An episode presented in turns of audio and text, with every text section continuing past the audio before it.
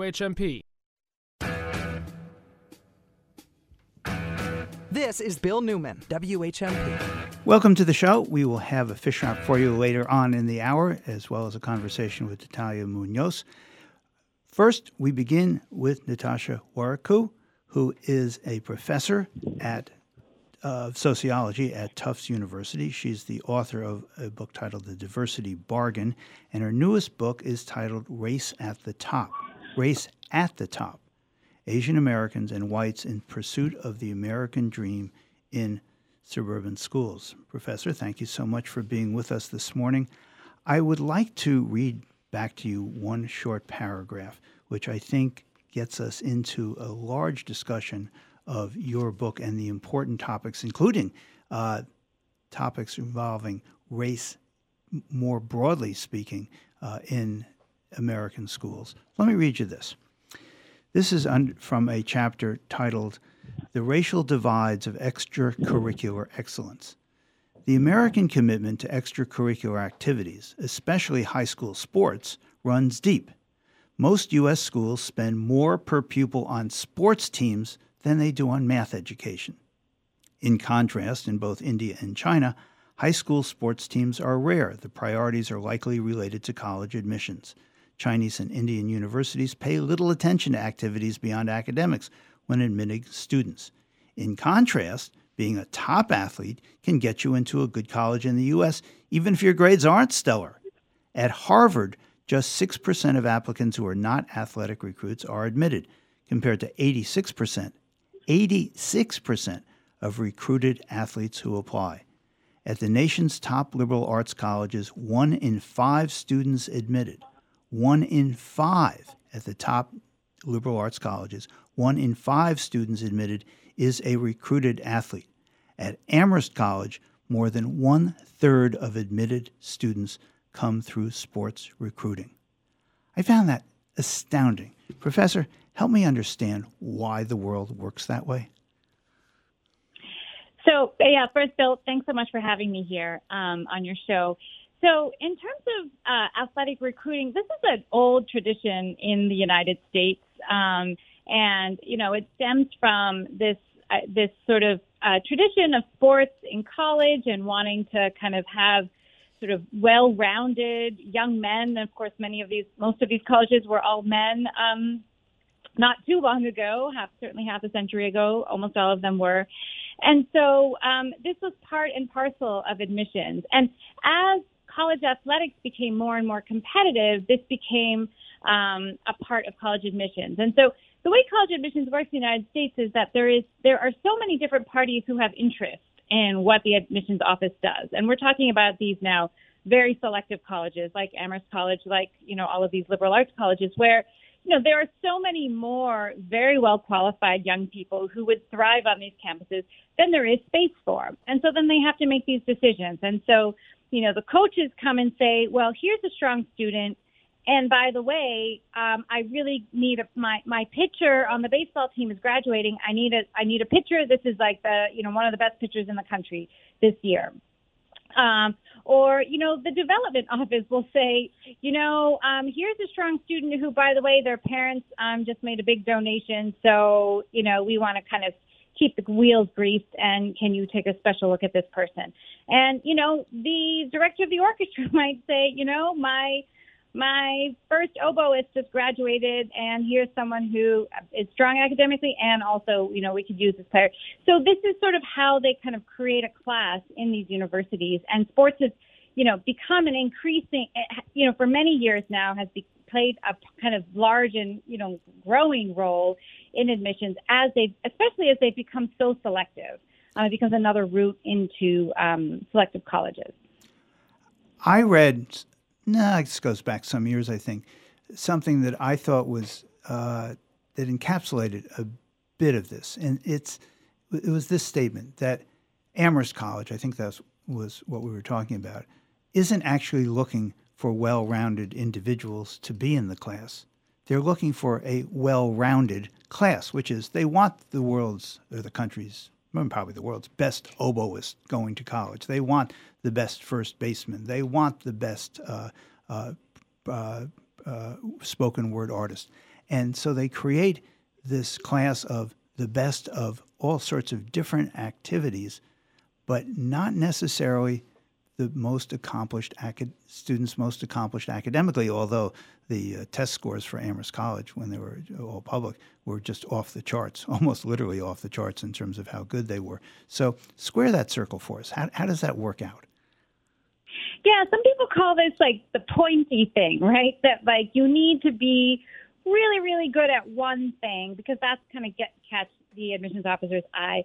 The way to think about this is that um, there again, there are more highly qualified, overqualified young people than there are spots for in a place like Amherst College. So what do they do, right? So then you've got to. It's about. It's not about like cutting people from the applicant pool. It's really about pulling people out, right? These admissions rates are well under 10% at this point in places like Amherst. And so, um, what makes a person stick out? So an application sticks out if they are, you know, the top, um, you know, pitcher in the country, the top oboist in the country, and these are the things that make people kind of stand out from the crowd, and that's how you get that. And admissions offices also do talk about creating um, a class. There's actually a book called Creating a Class. It's all about college admissions, but they really are about creating a diverse kind of uh, cohort where you know everyone brings something to the table, and so this is the kind of language that they use as well. Um, and you know, of course, academics is you know I, I, I don't want anyone to listening to think that academics doesn't matter. It absolutely matters. That's the sort of baseline, right? You're in the game if you are a very, very strong student, right? But being a very, very strong student is not enough, given that you know these are, you know, I had, um, you know, Ouyang Poon calls them highly rejective colleges, right? They're in the businesses of rejecting students, not of selecting, of accepting, because most people are rejected. And then you have to figure out, okay, how do we who are the ones that we're going to select. Harvard could fill its freshman fresh first year class, excuse me. Harvard could fill its first year class just with applicants who are first in their college in, in their high school class academically. The entire class could be number one of high school seniors in their respective classes, uh, and they could actually fill, I think, two or three classes with those number one students. It's like number two is probably not good enough. That's, that said, what, what I would like to understand more, and this gets into the uh, a crucial piece of your book, uh, Professor Warikoo, which is what is this competition between Asian Americans and whites in suburban schools in particular? And how does that competition manifest, manifest itself, particularly around this question of extracurriculars it's a fascinating yeah, part so, of your book. Yeah, I mean, you know, so again, I want to emphasize everybody is trying to do well academically, but um, uh, parents have slightly different foci in terms of what they are really kind of emphasizing or kind of going above and beyond in um, in this town. And again, I also want to emphasize that there's competition among everybody. It's not just between you know Asian Asian Americans and whites. It's like everybody's competing with everybody. These are communities, this is a suburban community that is high le- has high levels of income. You know, you have to have a lot of money to be able to live here, high levels of education, um, and with that brings a lot of resources to help kids do well in school. And so, but the uh, immigrant Asian parents, these are mostly Indian and Chinese, um, highly skilled migrants, you know, come through highly skilled visas to the United States, and so have done very well academic um, in the education systems in India and China that are most are almost exclusively academic and test based, right? So they kind of understand that system. They do well in that system. That's what brings them to this to this suburb. And then they are they sort of impart those skills and those ways of um, getting to success on their children. So they really highly emphasize academics. You know, employ their employ their children to take as many you know AP honors classes as they can. Um, they, you know, have them, you know, when they're young, sometimes go to extracurricular math classes or in the summer do an academic class. Um, again, because this is this was the norm with, when they were growing up. Almost everybody goes to, you know, test prep after school um, in these countries if you're if you're college bound. In the U.S., the U.S. the kind of white U.S. born parents are much more um, you know, come from a higher education system. Again, most of these parents have gone to selective colleges in the United States, and they have a more holistic view, in part because that's how college admissions is done here. They kind of get your kid also needs to do be really good at some extracurricular, really focus on that, pour some energy into that. So, you know, they would tell their kids, look, don't take more than one AP class because you need time for your theater or what have you. And so that was the slight difference. Everyone wanted their kids to do well in school, but the Asian parents tended to have a much more singular focus on academics, whereas the white parents, a lot of them use this word balance, right? And that they wanted them also to have space for extracurriculars. And there's only so many hours in a day, right? And these parents were very aware of that, that their kids can't do everything um, to a, a really high level, and they have to make some of these choices. And they they were employing their kids, uh, asking their kids to make different choices. I was really interested in the aspect of your uh, book that talks about privilege and white privilege. And one thing that you point out is that the white parents in this school you studied were really, really, really invested in academics as the uh, the sine qua non. It's the essence of high school of this uh, highly motivated, really competent uh, cadre of teachers and administrators at a suburban, rich suburban high school. Um, but then when uh, Asian Americans or began to, well, take the place of those white students in the top of the class. So all of a sudden, the white parents weren't really motivated to go to the go to the bulwarks to fight for academics as the basis for uh, school resources, but all of us, but then instead, extracurriculars became much more important. And I'm wondering if you could comment on that phenomenon. Yeah, so you know, it's a much more subtle shift, I think, but there was this sense of, um, you know, these communities are sort of. I mean, first of all, this is a community in which everyone has a lot of privilege, right? Um, in terms of economic resources, being in a community that doesn't have to, um, that has, you know, a, a well-resourced school district that also has fewer. Um, uh, issues that they need to deal with that are related to economic disadvantage. Professor, right? let me interrupt. Let me interrupt for one second. You want to identify what the community we're talking about?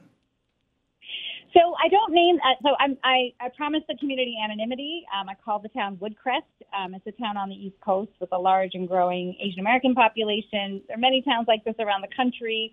Um, the median household income is in the top 20 percent. Um, and so, yeah, that's all I can say about. Okay, so you you you use uh, pseudonyms. Uh, yeah. In, in, in, in your book, Race at the Top, uh, yeah. both for yeah. individuals and for the town. But this yeah. is, this is not an amalgam. This is a real place you're, t- you're writing about. Okay. That's right. That's right. That's right. Yeah, based on a, a community, a, a, study of one place. And so, um, you know, so Asian Americans in this community are also privileged, right? You know, this kind of uh, concentration of resources in this town. Um, the adults have high levels of education and income. Um, and so this is all kind of setting up all of these children up for success.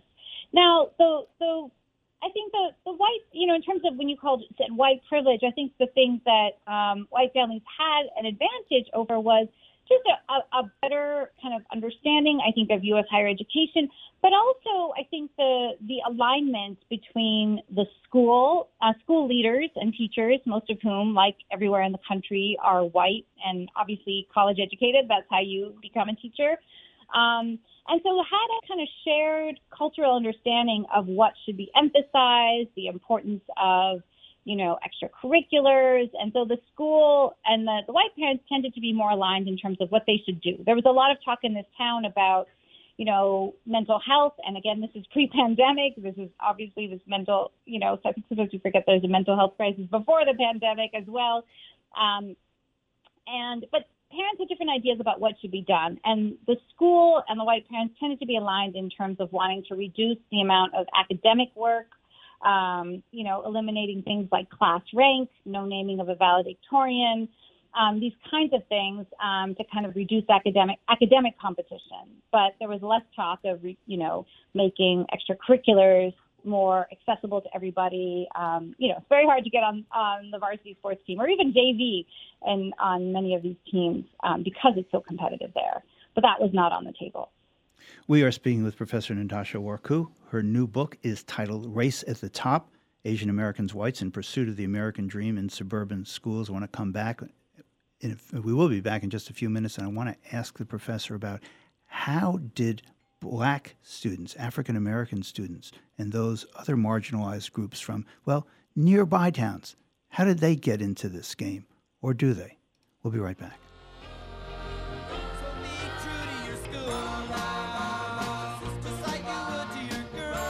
Bill Newman, WHMP.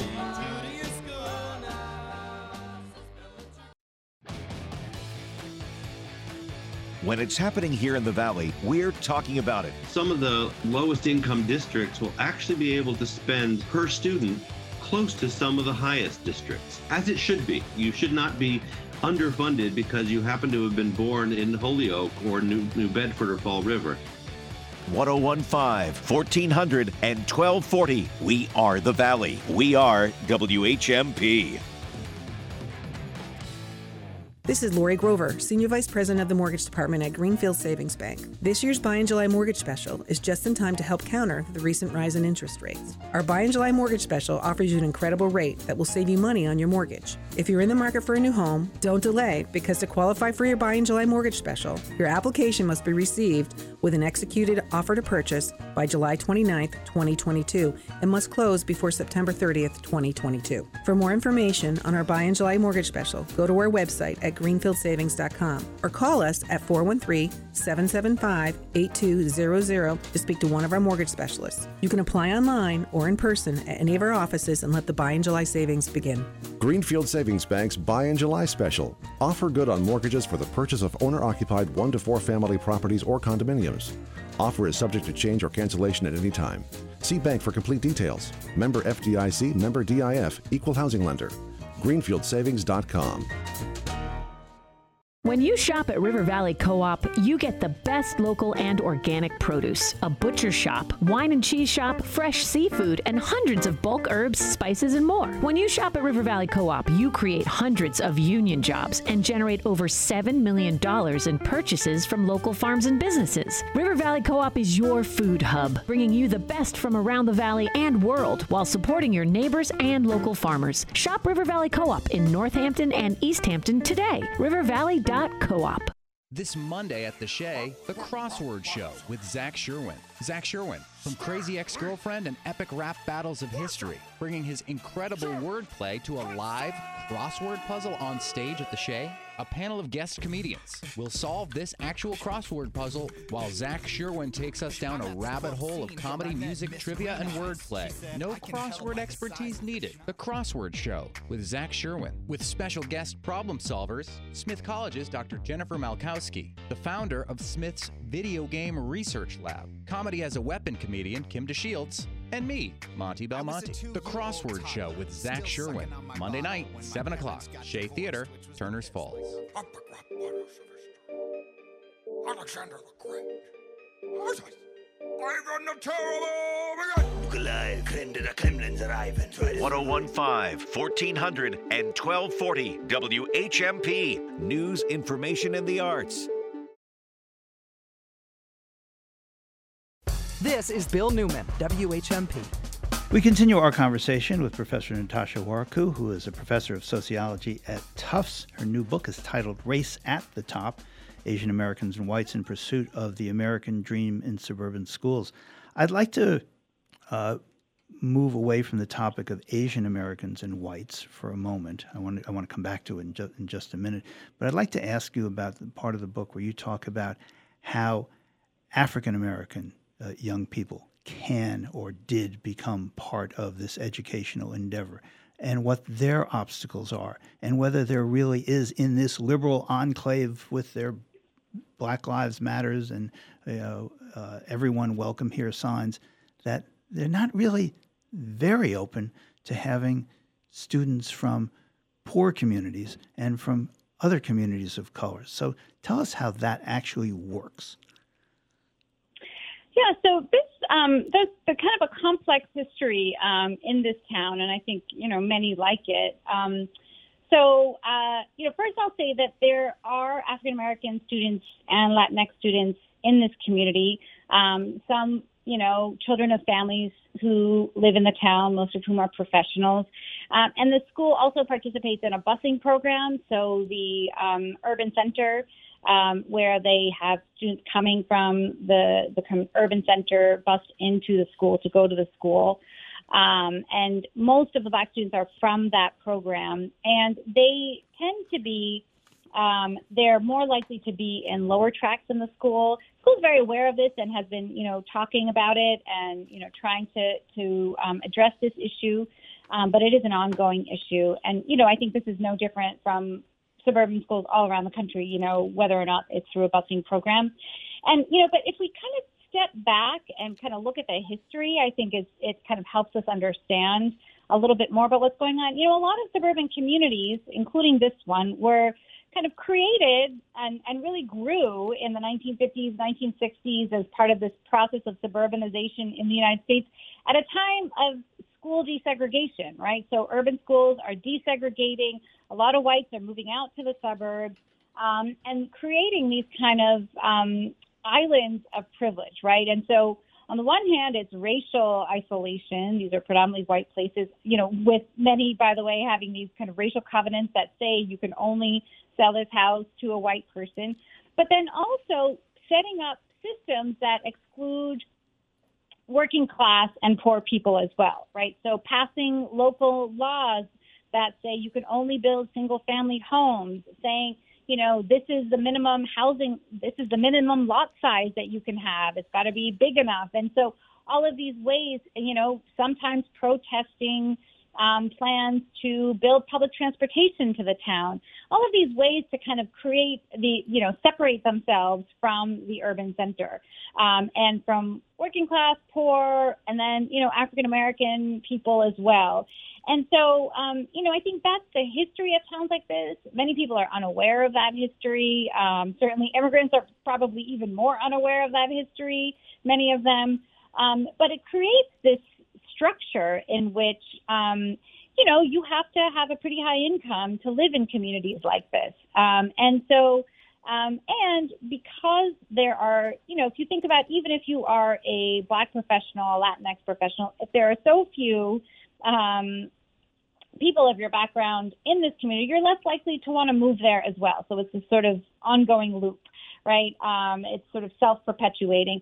And so, um, you know, uh, what I talk about in the conclusion of the book is that, you know, these families in this town, both particularly white and Asian American families, are engaged in this race at the top because, and, you know, there's a lot of competition. They're sort of struggling to kind of there's tension over what's the right way to kind of help your kid kid get ahead. But what they don't realize is that everybody's getting a medal, right? And they're kind of the, the, the struggle is over gold, silver, or bronze. And the kids who really miss out are those who are, you know, well beyond the town's boundaries, who, you know, whose families can't afford to live in a community like this, who aren't even aware of the kinds of competition and the kinds of, you know, um, standards of achievement that exist in communities like this. Um, and when we create this kind of segregated system by both class and race, um, we we have this problematic kind of outcome where you know we're just we're in kind of different competitions, um, and you know kids and parents are very unaware of this. Well, this is a competition that many families in this country would like to be able to be part of and can't be. Yeah. You're, you're, you're, you you yeah. were, you were a uh, high school teacher. Um, you're obviously an expert on racial and ethnic inequality in education. I'd like to know from the I think three years that you spent researching this book, um, if you could tell us what your conclusions are about whether there is some way to break this system or break up this system, this self-perpetuating system of the rich get richer, their kids uh, have resources that uh, poor families don't have, and those resources allow them a big leg up in terms of college admissions and life experience and all the things they do to make more money and or otherwise succeed in this society. Is there some something that you've gleaned through all this is ah Is there an aha moment where you say, I, I know how to fix this?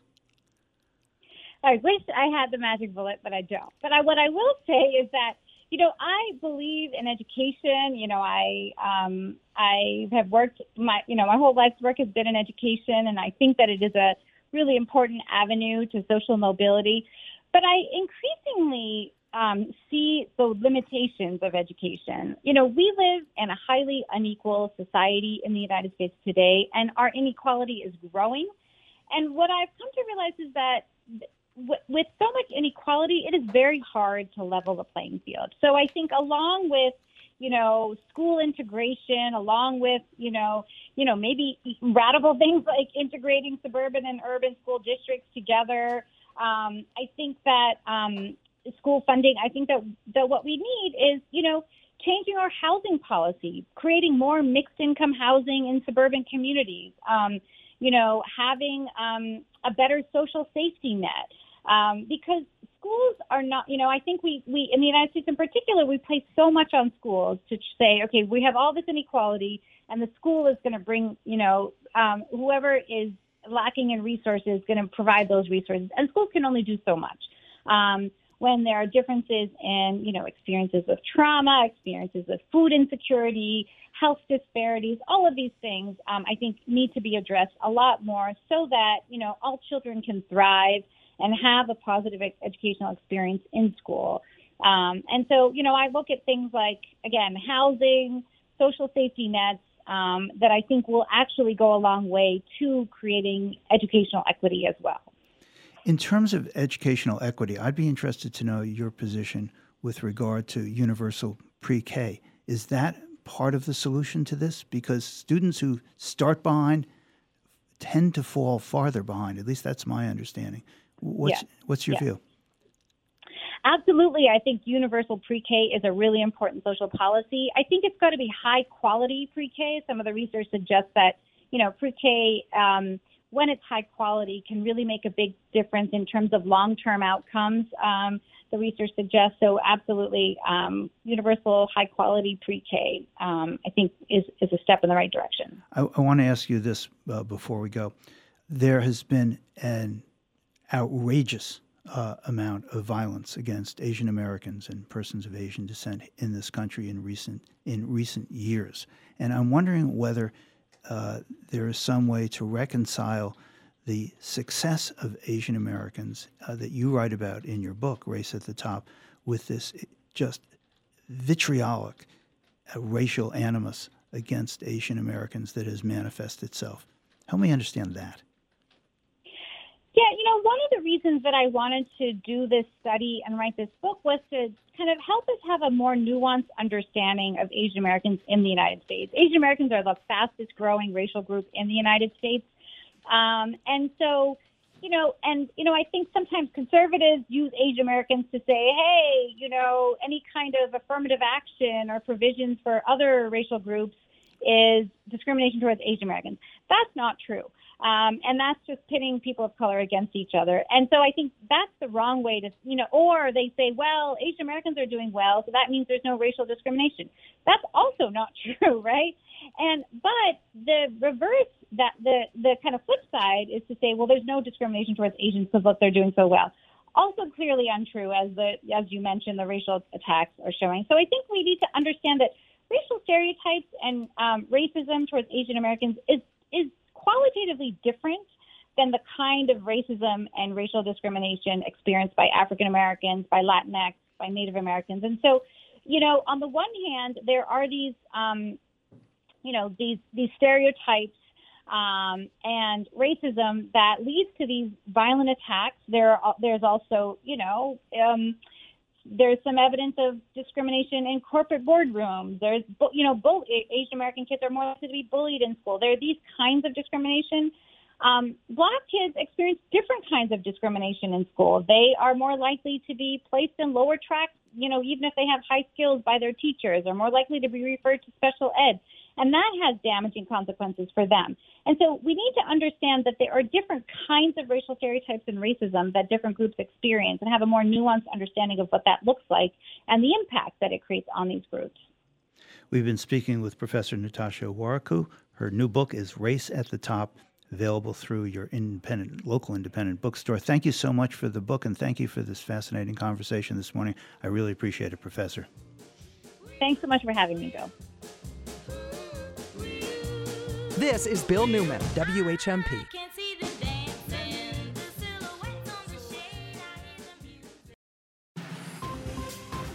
For WHMP News, I'm Jess Tyler.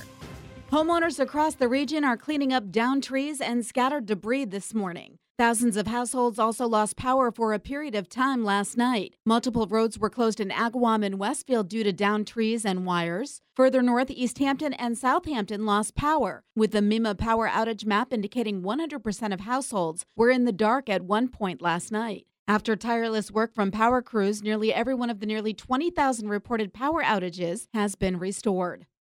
A federal agency charged with protecting birds is going an extra step by upgrading its Northeast headquarters to prevent bird collisions.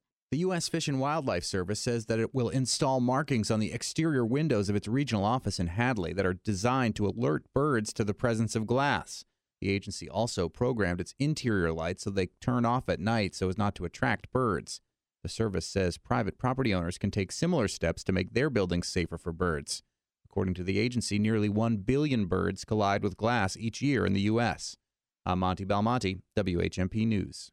Libraries in South Deerfield and Orange could be receiving grants for some much needed renovations. Tilton Library would receive a $3.94 million grant to be used for expansion and renovations, and Wheeler Memorial Library in Orange will receive $5.22 million for renovations. Both libraries have six months to match the grants in order to receive the money. The grants would be coming from the Massachusetts Board of Library Commissioners. Mostly sunny and dry today, less humid but warm. Temperatures in the upper 80s to near 90. Partly cloudy tonight with temperatures in the 50s to near 60. Slight chance of showers on Thursday with highs in the low to mid 80s. I'm Nick Oresko on 1015 WHMP. This News Minute is brought to you by our partners at Holyoke Media. Yo soy Johan Rashi Vega con la síntesis informativa de Holyoke Media. Abruptamente planteando la cuestión de la manipulación de testigos, el comité del 6 de enero reveló el martes que Donald Trump había intentado contactar a una persona que estaba hablando con el panel sobre su investigación del expresidente y el ataque al Capitolio de 2021. Tomaremos muy en serio cualquier esfuerzo por influir en el testimonio de los testigos, dijo la representante Liz Cheney, republicana de Wyoming. Ella dijo que el comité había notificado al Departamento de Justicia. La persona a la que Trump trató de contactar se negó a responder a su llamada, dijo Cheney. En cambio, la persona alertó a su abogado, quien se puso en contacto con el comité. La audiencia del martes fue la séptima para el comité del 6 de enero. Durante el último mes, el panel ha creado una narrativa de un Trump derrotado separado de la realidad, aferrándose a afirmaciones falsas de fraude electoral y trabajando febrilmente para revertir su derrota electoral. Todo culminó con el ataque al Capitolio, dice el comité. En otras informaciones, Twitter demandó el martes al CEO de Tesla, Elon Musk, para obligarlo a completar la adquisición de la empresa de redes sociales por 44 mil millones de dólares. Musk y Twitter se han estado preparando para una pelea legal desde que el multimillonario dijo el viernes que se retractaba de su acuerdo de abril para comprar la compañía. La demanda de Twitter comienza con una acusación tajante. Musk se niega a cumplir sus obligaciones con Twitter y sus accionistas porque el acuerdo que firmó ya no sirve a sus intereses personales. Musk y Twitter acordaron pagarse mutuamente una tarifa de ruptura de mil millones de dólares si alguno de los dos era responsable de que el acuerdo fracasara. La compañía podría haber presionado a Musk para que pagara la elevada tarifa, pero va más allá y trata de obligarlo a completar la compra total de 44 mil millones de dólares aprobada por el directorio de la compañía. Yo soy Johan Rashi Vega y esta fue la síntesis informativa de Holyoke Media a través de WHMP. This News Minute has been brought to you by our partners at Holyoke Media. This is Bill Newman, WHMP. A bit of a fish wrap for you. Today's newspapers, tomorrow's fish wrap. The New York Times, the actual physical New York Times front page, which I actually really like and like a lot better than the electronic version because it tells the the reader at least what the Times thinks is important. And I was struck by this morning's paper by the topics that are covered, which we have been talking about on the show. So here are the four headlines five headlines that really got my attention. One, first of all, there's this extraordinary photograph taken uh, from the James Webb Space Telescope. Just, oh my goodness, look at these photos. And we will have on the show tomorrow Salman Hameed uh, to tell us what we are actually seeing. I had a brief conversation with Salman, who is in England at a conference today, but he will join us tomorrow morning, uh, the second half of the show, to talk about these just remarkable images. So, and good for the Times, putting an enormous uh, photograph image on the front page, top of the fold. So in addition, Trump intended to send his mob to disrupt count, a last ditch effort. Panel, that's the January 6th congressional panel that's investigating. Panel is told he stoked and channeled rage of his supporters. I think this committee hearing is actually having some effect. Um, it will most assuredly have an effect if the, ref- the referral to the Justice Department ends up in the indictment of Trump, which I think progressively over the last few weeks seems more likely. Well, especially yesterday with Liz Cheney basically closing the committee hearing saying we are aware that the former president tried to contact one of our witnesses who you have not heard from yet and they did not speak to him they referred it to their lawyer who referred it to us who and we referred it to the justice department basically a shot across the bow of Donald Trump saying, "We know you're doing this, and it is a crime to witness tamper. So just be aware." We are that has also already been sent to the justice. It's attempted witness tampering. Apparently, right. didn't get to do it. However, it's also what we sometimes refer to on the show here as a bad trial fact. Yeah. Because it is proof that he's trying to influence the testimony, which is evidence in and of itself of the crime of interfering with congressional work, mm-hmm. which is, I think, the crime for, which he is most vulnerable uh, to be prosecuted. It's really interesting because the Republicans say, we're not even going to participate. Um, we're not even going to be part of this. Now they really regret that because the way the media works is that if there were Republicans defending Trump on the committee, every day's story would be on one hand, the committee did this. On the other hand, his supporters said, oh, fake news, fake news, fake news. And they could repeat that over and over again and really could have diminished and diluted the effect of the January 6th committee. Unless the Republicans decided intentionally not to be a part of it because they knew how bad things were going to be and it would be virtually indefensible and to distance themselves from the former president, this might be their. They had ample opportunity during the entire time he was running and president, and then during impeachment, etc. However, this may be one way for them to have just washed their hands of it. No, I don't believe it. I think what they did is they said, we're just going to make this out to be a partisan witch hunt, witch hunt, witch hunt, witch hunt, fake news, fake news, fake news. No one's going to pay attention to it. And they were wrong. Their evaluation of what would happen was wrong. And the Democrats, actually, for a change, did something right and did this, as you pointed out, Monty, did this, which is to say, conducted these hearings as a made for television presentation, and it has been extremely powerful. Here's another piece that is related, front page of the Times, and this goes back to our conversation with Josh Silver just a few days ago. The headline is Midterm Race Appears Tight, Polling Shows. With President Biden's approval ratings mired in the 30s, he's got a 35, 38% approval rating. That portends disaster for the party in power in the White House in the midterms. That's not what the article says, that's history. With President Biden's approval rating mired in the 30s, and with nearly 80% of voters saying the country is heading in the wrong direction, all the ingredients seem to be in place for a Republican sweep in the November midterm elections. But Democrats and Republicans begin the campaign in a surprisingly close race for control of Congress, according to the first New York Times Siena College survey of this election cycle. Really interesting. We'll do more on the show on that as well in coming days. Let me do maybe make note of one other story. For DeSantis, that's Ron DeSantis. He's been described as Trump with a brain and is the alternative to Trump, who all the Republicans are looking to lead them to victory in 2024. DeSantis has rare silence on abortion. Let me read two sentences. When the Supreme Court erased the constitutional right to an abortion last month, Governor Ron DeSantis of Florida was among the many Republicans who celebrated The prayers of millions have been answered, he tweeted. But while other Republican leaders vowed to charge ahead with new restrictions or near total bans, Mr. DeSantis offered a vague to work to expand pro life protections, and more than two weeks later, he is yet to explain what that means because overwhelmingly the voters in Florida approve of Roe versus Wade. And so, as the Times article points out, to introduce a bill to make abortion less available in Florida, the present statute is 15 weeks.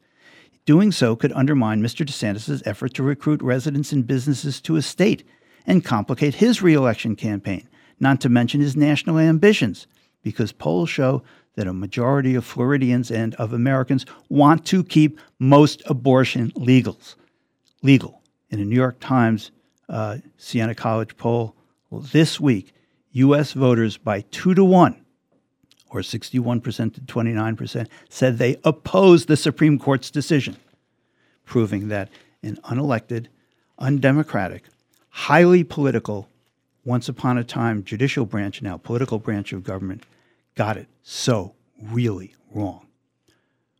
We'll be right back. This is Bill Newman, WHMP.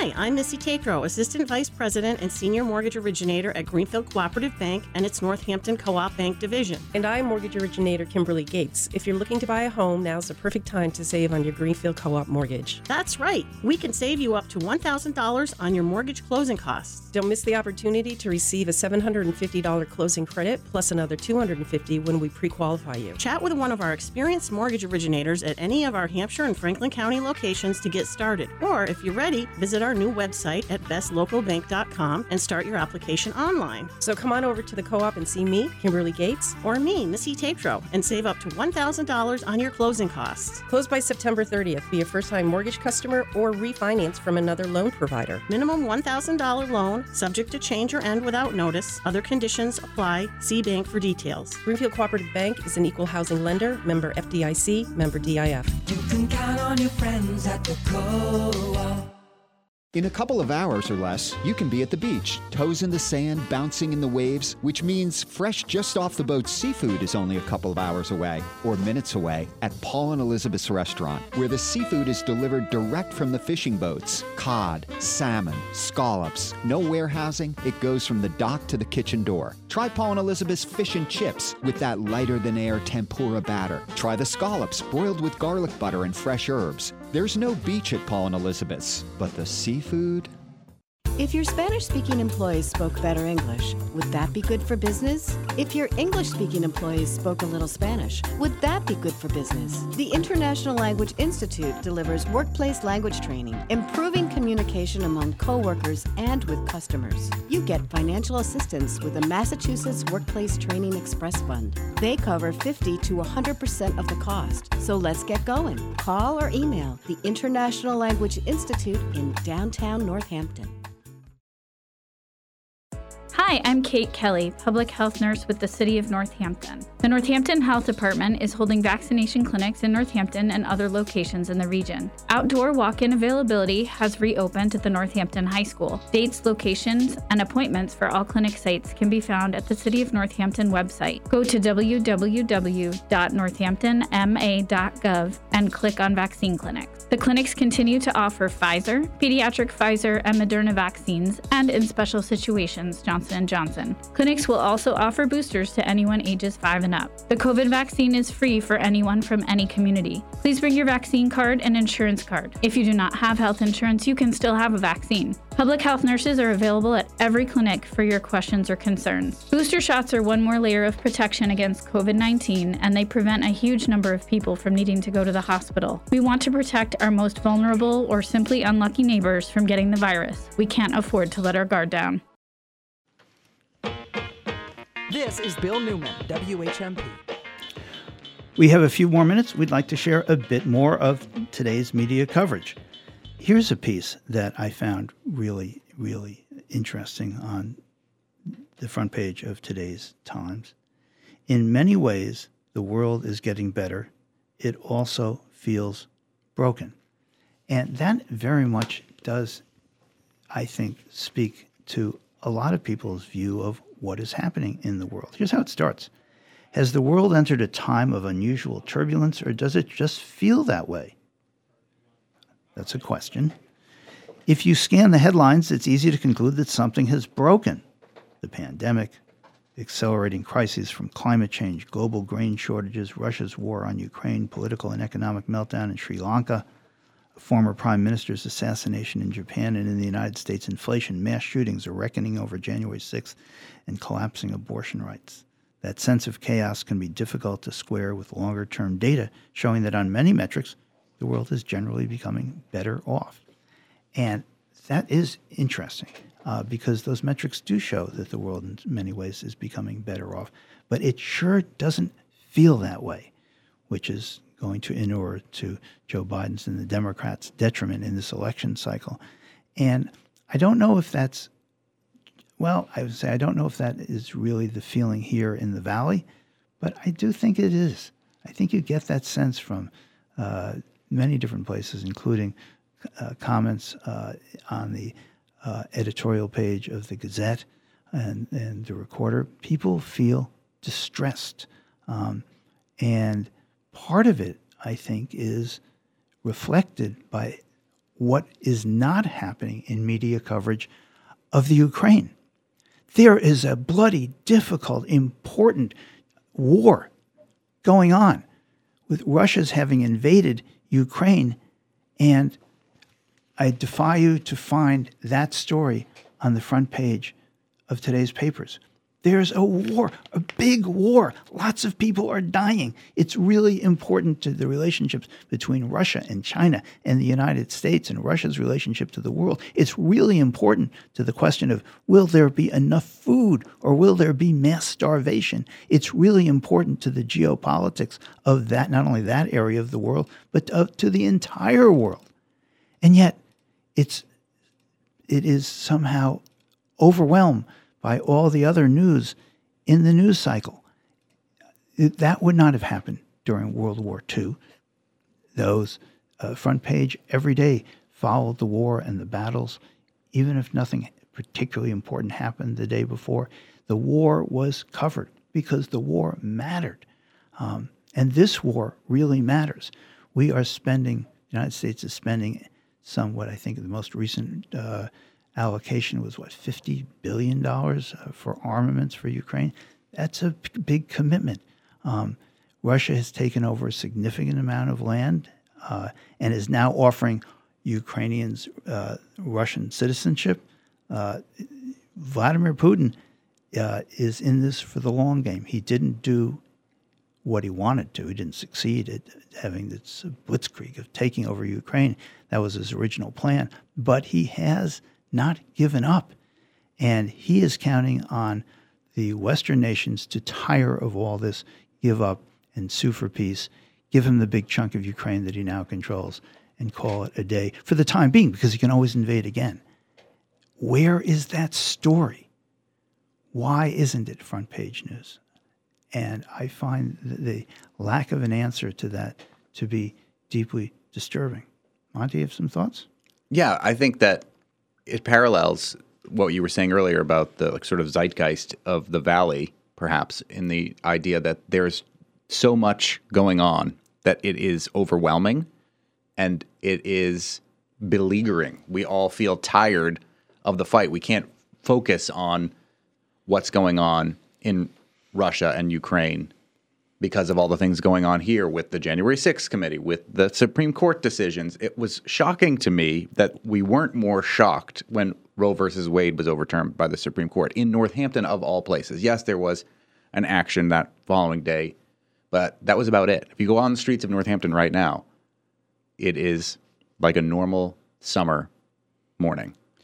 Uh, the fact that we're not constantly out in the streets talking about these sort of things to me is a symptom of the fact that we have all been going through so much after so much war on top of pandemic on top of uh, potential uh, coup d'etat in the country after four years of what felt like unbearable amounts of information from one party, at least here in Northampton. we're tired. And I think that that is becoming more and more evident, and it's a very dangerous position for a, a, a region, a nation, and a world to be in. I think that part of the succumbing to exhaustion is based on the fact that in Massachusetts, the Supreme Court decision is not going to have an immediate local impact. Yes, there are going to be people coming from out of state who may be chased by vigilantes from Texas. Yes, there may be uh, prosecutions and attempted prosecutions of people in Massachusetts, but it hasn't happened yet. Our state legislature and governor have promised it won't happen. I'm not sure they can keep those promises, but they'll certainly will do their best. Uh, abortion is not only protected by the Massachusetts Constitution, it's protected by the Roe Act, which the legislature passed last year. And it's not going to change what happens to, for the most part this is not, obviously, there are exceptions to this, but for the most part, it's not going to change abortion access for people in Massachusetts who live in Massachusetts. And that lack of an immediate impact, while fortunate, and thank our state Supreme Judicial Court that decades and decades ago ruled that the right to abortion, to reproductive choice, was part of the Massachusetts Constitution. Thanks to our state legislature, legislators, um, and our Western Massachusetts delegation for helping to pass the Roe Act. But absent an immediate impact, it I think that it really dilutes the the, the anger in some ways, um, but it also I think brings to the fore some sense of acceptance of the unacceptable. I think we're fooling ourselves. I think within a year or two, abor- abortion would be illegal across the entire country either the Supreme Court's going to rule that an unborn human is a full human with all full rights therein, or and therefore abortion the is illegal because because there's it'll no, override state law, or the Republicans will take the Congress in November and do what the Democrats had every opportunity to do at many different turns to uh, put it into law, so it wouldn't have been decided by the Supreme Court. And, right, and, and the Republicans are going to have no trouble uh, they're not going to have a Joe Manchin moment yeah, exactly. Uh, doing away with the filibuster because they have no principles. And they made very clear we stole the Supreme Court, we stole it Their principle is to win, and they do it very well. Yeah, their principle is to win. And that principle is may destroy democracy in the United States as we know it.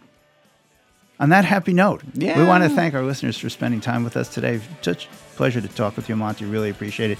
Thank you all for being with us. We'll be back tomorrow. We're going to be speaking with Salman Hameed.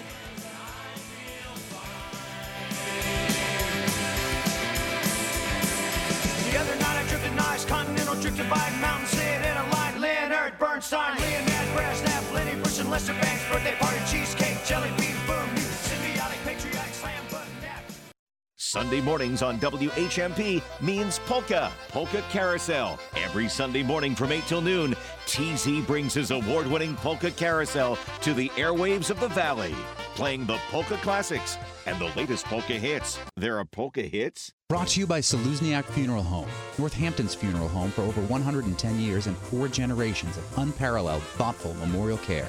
It's Polka Carousel every Sunday morning from 8 till noon, WHMP.